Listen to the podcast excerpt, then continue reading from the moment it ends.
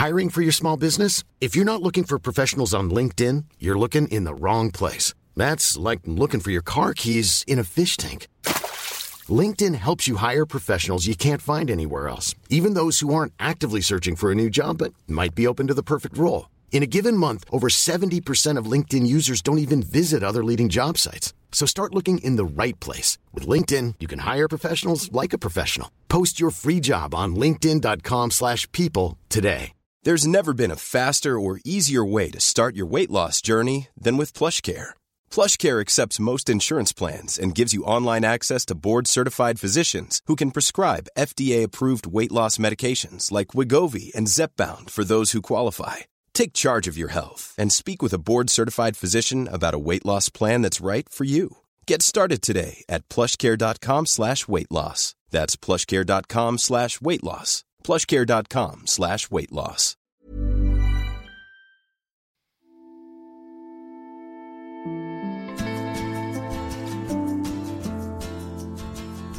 It's Wednesday, August 25th. From the Recount and iHeartRadio, this is the News Items Podcast, which is loosely based on my newsletter, News Items. I'm John Ellis. Few companies have captured the imagination quite like Tesla. My guest today, the Wall Street Journal's Tim Higgins, is the author of a new book entitled Power Play Tesla, Elon Musk, and the Bet of the Century.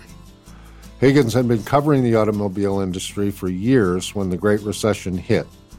He left Detroit for Silicon Valley, thinking that the industry's exciting days, from a reporter's perspective, were long gone. But Tesla would prove him wrong. Elon Musk, its chairman, was making risky moves to survive the recession, borrowing funds personally to keep the struggling company afloat. Higgins' book is full of details about the roller coaster Tesla has ridden. He and I talked about that story, the central role played by Elon Musk, but also others, and whether Tesla can survive the competition in a sector it has done so much to define. Here we go. Tim, thank you very much for joining the podcast today. Pleasure to have you. Well, thank you. It's an honor. I think a large number of our listeners sort of know about Elon Musk as a crazy genius, but they don't really know can you walk our audience through where he came from and how he came to control Tesla? Yeah, the the founding of Tesla is not a an easy uh, story. It's uh, not black or white. There's a lot of gray. The early co-founding CEO was a man named Martin Eberhard, who was really walloped by middle age, uh, going through a divorce, uh, kind of unsure about what he wanted to do with, with his career. And of course, the perfect anecdote for something like that is a sports car, but he was also concerned about the environment. And he thought it would be really cool to get an electric sports car. And this put him on a path to trying to figure out how to bring an electric sports car to the world Eh, with the kind of idea that if you started at the top, kind of the high end, and brought out this technology and showed that it was possible that this could usher in perhaps a new era for electric vehicles, which had never really taken off in the US. At the same time, he needed to raise money for what he called Tesla Motors. And the auto industry is a cash eating industry. It takes a lot of money and a lot of capital to just get to the place of competing. And the way Silicon Valley investors are kind of lined up is they have a shorter time horizon. They put the money in and they want to see some results pretty quickly. And the idea of a car company was really out there. But there was a man out there who was putting his fortune into wild ideas, and that was Elon Musk. He had made uh, his big fortune in PayPal and had come up with this idea that he wanted to make a commercial space rocket company. He believed humanity needed to be a multi planet species.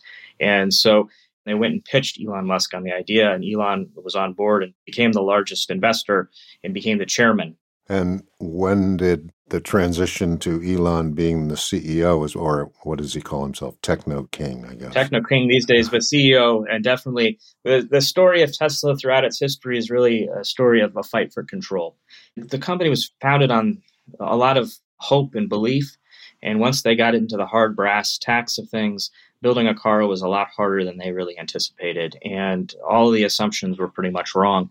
And after a few years, uh, they were behind schedule and things were costing way more than they expected.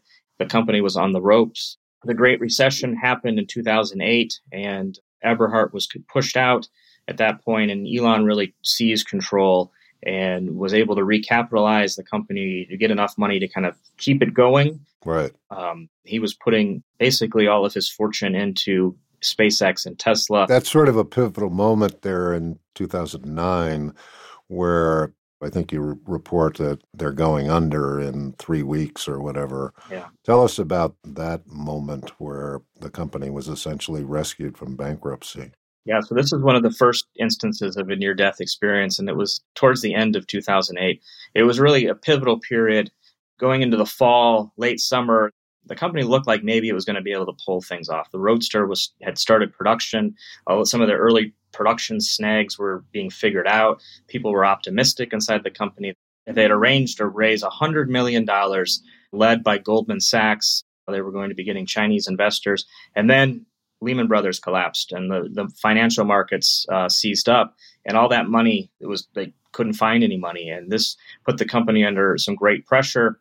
They were already some jittery folks out there, customers who'd put down deposits, wondering if they were going to lose their money. And so Elon was having to convince the customer base that the Roadster was real and was going to happen. And then he was also having to figure out ways to raise money and, and push his investors to put in more money. And this is one of the key things we see uh, with Elon Musk going forward is up until that point, he'd really been able to put his own money into the company, but he was basically out of money at that point. Right. Uh, he would borrow money to kind of entice the other investors to put in more money. But at this point going forward, he's really having to sell his vision of the company to investors. And this becomes key because he has this talent and ability to sell the future to excite people in a way for them to buy into what he's doing. And that and we see that in, in the end of 2008. He pressures his investors to put more money into the company. He takes a loan out and does it. He matches it as well. And this gets them over the hump into 2009. And what I like to call Tesla 2.0 was born in 2009, when then they were able to raise more money through some pretty savvy moves. And that and one of those moves is to start providing some components to electric cars to Daimler, the parent company of Mercedes Benz. Uh, they are able to borrow money from the US government, which at the time was trying to inspire the auto industry to move towards electrification. So there was some pretty generous loans out there that they were, they were able to get. And they were able to push that vision of what was next to customers. So they brought out what would be the Model S. They showed it in 2009 and used that vehicle to bring in those investors, to bring in that loan money, to bring in customers putting down deposits and rode that enthusiasm to a public offering in 2010, which really set them up to kind of have the money they thought they were going to need to bring out the Model S uh, to start production. And this was going to be, in Elon's mind, the world's best car that just happened to be electric. And it, it, this really was a huge bet because it wasn't really clear that an average luxury car buyer would want an electric car. One of the things that's great about your book is, you know, when people think of Tesla, so much of the credit is sort of assigned to Elon Musk, but actually there are others that are instrumental in the company's success. One is J.B. Straubel, who's sort of the battery wizard, and then Peter Rawlinson, who was the chief engineer for the Model S.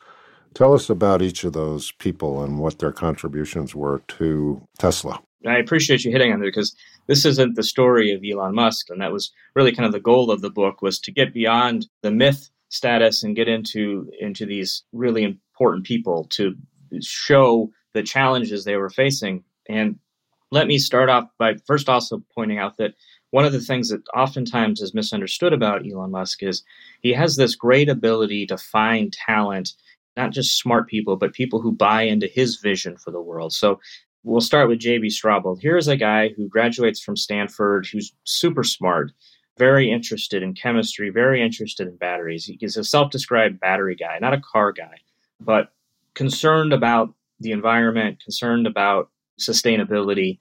Early in, in life, he had taken a Porsche and ripped out the gasoline engine and put in a, a motor and batteries and made an electric vehicle and he went out and drag raced on the weekends to show what he could do and to test the batteries to figure out how to make them better. almost like the early days of the personal computer in Silicon Valley when you had the homebrew club and and the guys working on personal computers for the first time were really where you saw the idea for Apple computers come out of. And mm-hmm. this was very similar. So JB Straubel is in this kind of community, in this kind of ecosystem, experimenting. He has an idea that runs parallel with Martin Eberhard. And so he is one of the early early employees. Well, turns out JB is one of the few people who has any experience with batteries among the people they hire. Martin comes from the world of personal electronics, but his previous startup had been an ebook. So basically, he hired the people he knew. And so JB Straubel was then the guy with the battery experience, and he hires a bunch of his friends from Stanford, and they st- set out to kind of figure out how to take lithium ion batteries, the fat finger size batteries at the time were made popular by camcorders and laptops, try to take them basically off the shelf, wire a bunch of them together. They figured they need several thousand, put them in a box, the battery pack, and that was going to provide the power for the car. Well, it sounded simple, but it was way more complicated than they expected and nearly put the company under one of the first things that nearly put the company under in, fact because these these cells they're not always perfect. And if there's a defect, they might go into what we call thermal runaway. And that's where they get so hot that then they combust. They look like a firecracker going off. Well, mm-hmm. if you got thousands of them tied together and one goes off, then you've got thousands of them going off. And the idea might be that they were going to be like bombs on wheels. And so they needed to figure this out. JB does some tests and he realizes this could be pretty bad. Uh, they go seek help from a battery expert, and the battery expert says, Well, don't worry uh, only like one in a million of these cells is going to be defective. And then they start doing the math real quick. And well, one in a million, we're going to have like several thousand in a car. Uh, maybe this is going to be like one in a hundred, one in a thousand cars is going to just blow up on us. And, and at that point, everything stopped on development of the car. And the, the, this was an existential crisis. They needed to figure this out. And lo and behold, this is where the real innovation of early Tesla happens: is figuring out how to manage those battery cells to keep them the appropriate temperature. Uh, it's a mixture between mechanical engineering and software that was ahead of its time and is still uh, rather remarkable for the industry. And that that's the key, one of the key breakthroughs that Tesla has in its early days. Hmm. So the batteries and this incredible leap of keeping them cool. I mean, it's a it's a stunning breakthrough. But then we get to Rawlinson, the chief engineer for the Model S. Right. Tell us about his contribution to the company. Elon has, as chairman, he has ideas about what he wants the Model S to be like. And so the car goes from supposed to being $50,000 to ultimately being uh, around 100 or $120,000. Elon is just looking at it and he's pulling his, his hair out. He's so furious he keeps complaining that all he's hearing about is, well, we can't do X or Y because it's too expensive. And a couple things happen. Uh, one is that he hears about Peter Rawlinson. Peter Rawlinson was a a car engineer out of the UK who had a very unique career path. He did not work at a Ford or a GM or a Volkswagen. He had worked at smaller companies where he had more opportunity to have a kind of a broader array of experiences, got into computer design engineering earlier on than many. He thought about new materials. He was just kind of out there on the side. And he and Elon just hit it off real quickly. Both talked about kind of how the culture of how they could build the team to engineer the car. Special forces is something that Elon always points to. He wants a he doesn't want an army. He wants a group of special forces to attack. This would be cheaper. Um, in theory, it could go faster. And so Peter gets in there, and that's really what he he brings. And uh, this was a key moment in the company that they get this team in place working on the Model S, and the Model S comes out it was one of these things where they had designed it. They had shown a concept of what it was going to look like, but Peter Rawlinson had to put it together in a way. The team got rid of most of the gauges, put a giant mm-hmm. flat screen, uh, touchpad screen in the middle of the dashboard that could uh, handle many of the functions of the vehicle. In theory, they were going to have two small seats in the trunk for children, so they could call it a seven seater. And this was important because Elon had uh, five children at the time, and he wanted to put all the kids in the car. And it would be one of many examples how Elon's personal life would influence the features of the vehicles being developed. Once that was shown and Peter starts working on it, they're off to the races at that point. All right, we're going to take a quick break to hear from our sponsors, and we'll be right back.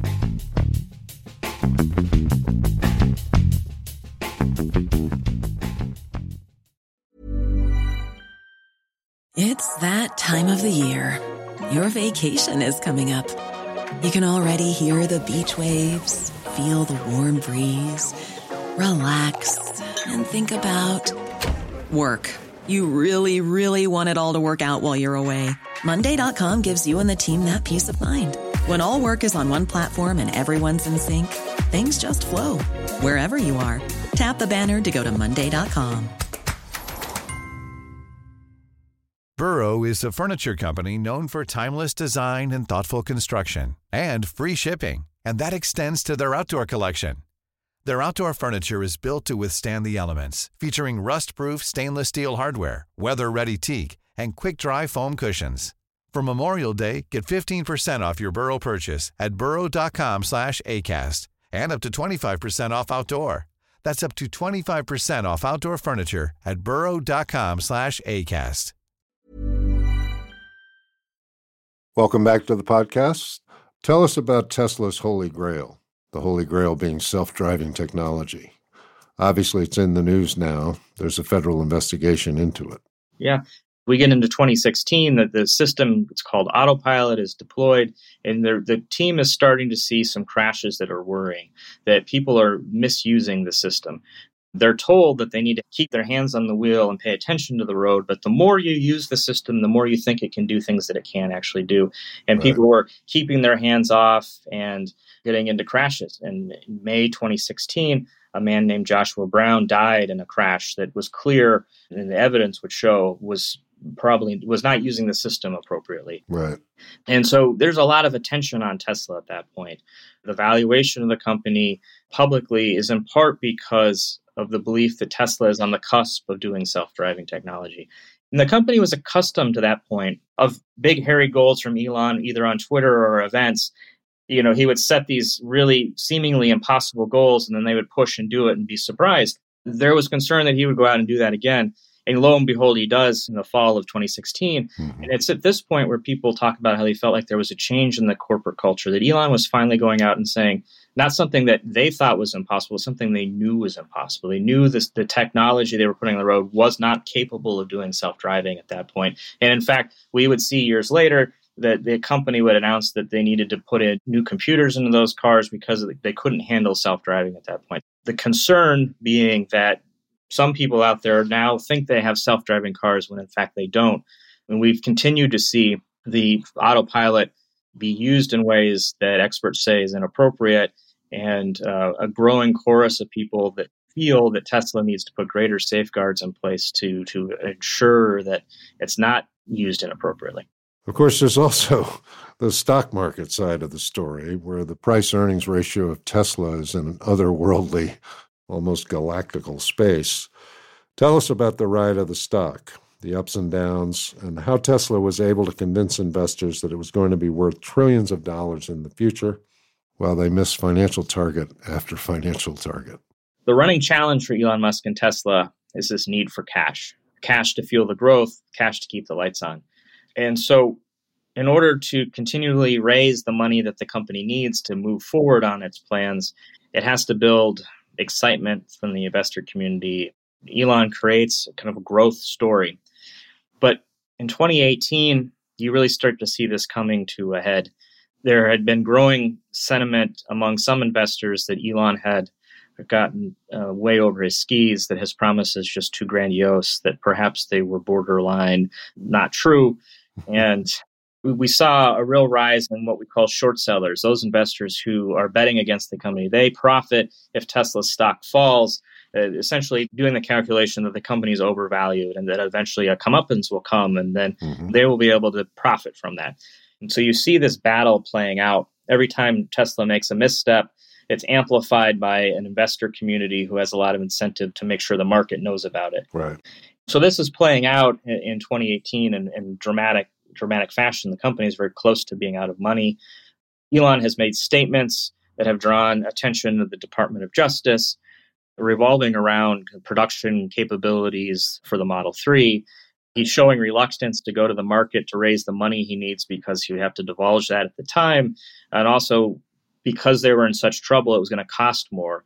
Elon's ability to keep control of the company, we come back to this idea of control, um, is largely because of he has to keep a certain percentage of shares. He doesn't have one of those super majorities like Google. So there's a lot going on here. He has motivation not to dilute the stock by issuing more shares, but also needs that money. See, this this tension is building. And what what you see in 2018 is Elon starts to publicly kind of unravel in a way. He is engaging in battles on Twitter with short sellers. He feels they're out to get him. You see him getting into fights uh, with this random people. He accuses a cave rescuer involved in the Thai cave rescue of a children's soccer team of being a pedophile without any kind of evidence. His personal life is playing out in social media. It's really a, a very weird time for the company, and people are increasingly growing concerned about him. And then, as the summer's coming to an end, he goes out and tweets that he has secured funding to take the company private. And this is rather remarkable because it would be the largest go private deal in history. And as the details start to emerge, it's clear that he doesn't have the details lined up. He doesn't necessarily have the money. and regulators consider this fraudulent and accuse him of misleading investors. Uh, there's the threat that he could be uh, stripped of being CEO of the company, banned from being a CEO of a public traded company for life. This is a, a really bad time, and it, it, it's also at a point where the company is really low on cash. They've finally started making the Model 3, but now they've got to figure out how to actually sell it. And this is the challenge. And there's it creates this huge drama in the fall of, of 2018 where they have to get a certain number of cars in people's hands just to collect the money to keep the company going. And meanwhile, he's having to fight the SEC to keep control of the company. And it all comes to a head at the end of the quarter where they get those cars delivered. They're able to keep the company a, a, afloat. And Elon, not just afloat, but you know, a slight profit. And Elon is, is able to cut a deal with the SEC that allows him to remain as CEO but he has to give up the title of chairman for several years. He has to pay a fine and he has to consent to having some of his social media messages vetted by a lawyer to prevent him from making some of those kinds of misstatements that gets him in trouble. Misstatements, right? All right, we're going to take another quick break to hear from our sponsors, and we'll be right back.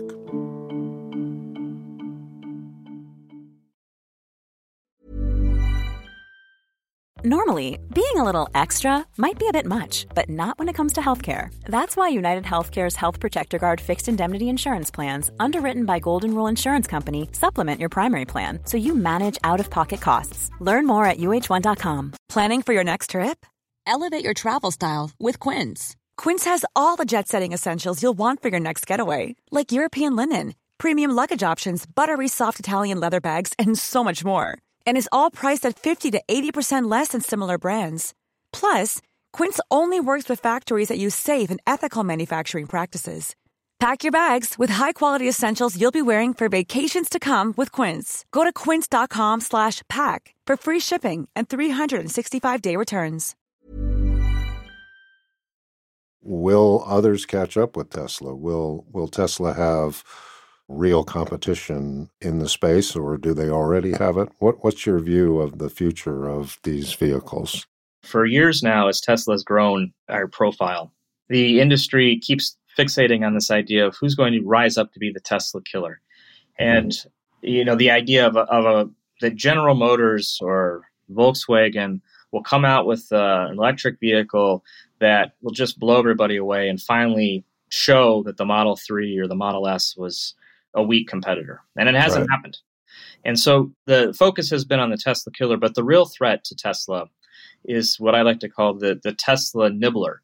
There are going to be so many EV competitors in years to come that they're the idea of an electric vehicle is not going to be unique. They're not going to have this lane all to themselves to appeal to people who want an electric vehicle. You're going to have vehicles at every kind of price point and every style, every configuration, and that kind of competition will be uh, intense in a way that Tesla's not accustomed to. And China will be one of those big markets that we see that that fight. And really, one of the things that's occurred is that the success of the Model 3, the success of Tesla gives ammunition to regulators from China to Europe who are concerned about air pollution and air quality and putting in place new requirements for zero emission vehicles, these governments are, are moving the industry towards the electrification of the automobile and they can point to Tesla and say there's really no excuse look at they they are making profit off of these vehicles and people are buying them and they're excited to buy them and so competition is coming the benefits that Tesla have or the opportunities they have are in that battery technology, which we discuss. They're just be ahead of everybody there. But to where Tesla struggles and still hasn't figured out things or just the basics that the auto industry has been doing for 100 years, and that's building and selling cars. They still struggle with executing on manufacturing. They still struggle with servicing this growing fleet. And so you have this race in some ways for the traditional auto industry who has mastered manufacturing and sales and service, they know how to do that. Can they figure out how to do the electrification part? Or can Tesla figure out those basics in time to kind of fend off that competition? And that will be the question for Tesla in the next generation here is do they become the world's largest automaker by sales and profit? Or do they have painful changes for years to come? Elon Musk and Tesla won the day uh, today and defining what the future of the car is going to be. And that's the electrification of the automobile from GM to Mercedes to Volkswagen to many more. But we see these companies racing for the EV and the, the future, at least the dawn of the electric car has occurred. I wanted to ask you one last question, which is when can I buy the pickup truck? This is a good example of the challenges that are ahead. Execution you know, clearly already signs that it's going to be delayed into next year. And that is going to be kind of the, the drama of things to come. It's Elon standard time. well, Tim, thank you very, very much for joining us on the podcast. Listeners can buy Tim's book. It's called Power Play Tesla, Elon Musk, and the Bet of the Century. Congratulations on the book, and thank you very much for joining us. Well, thank you. That was a lot of fun. Thanks for tuning into the News Items Podcast. The podcast is based on my newsletter, which is available at newsitems.substack.com. News Items is produced by Christian Castro Russell, Pierre Bienaimé, Ali Rogers, and Megan Burney. Our theme music was composed by Billy Libby, and our recording engineer is the great Billy Gardella. I'll be back tomorrow with my interview with Susannah Cahalan author of the best selling memoir Brain on Fire, a book that sold over 1 million copies. We'll see you then.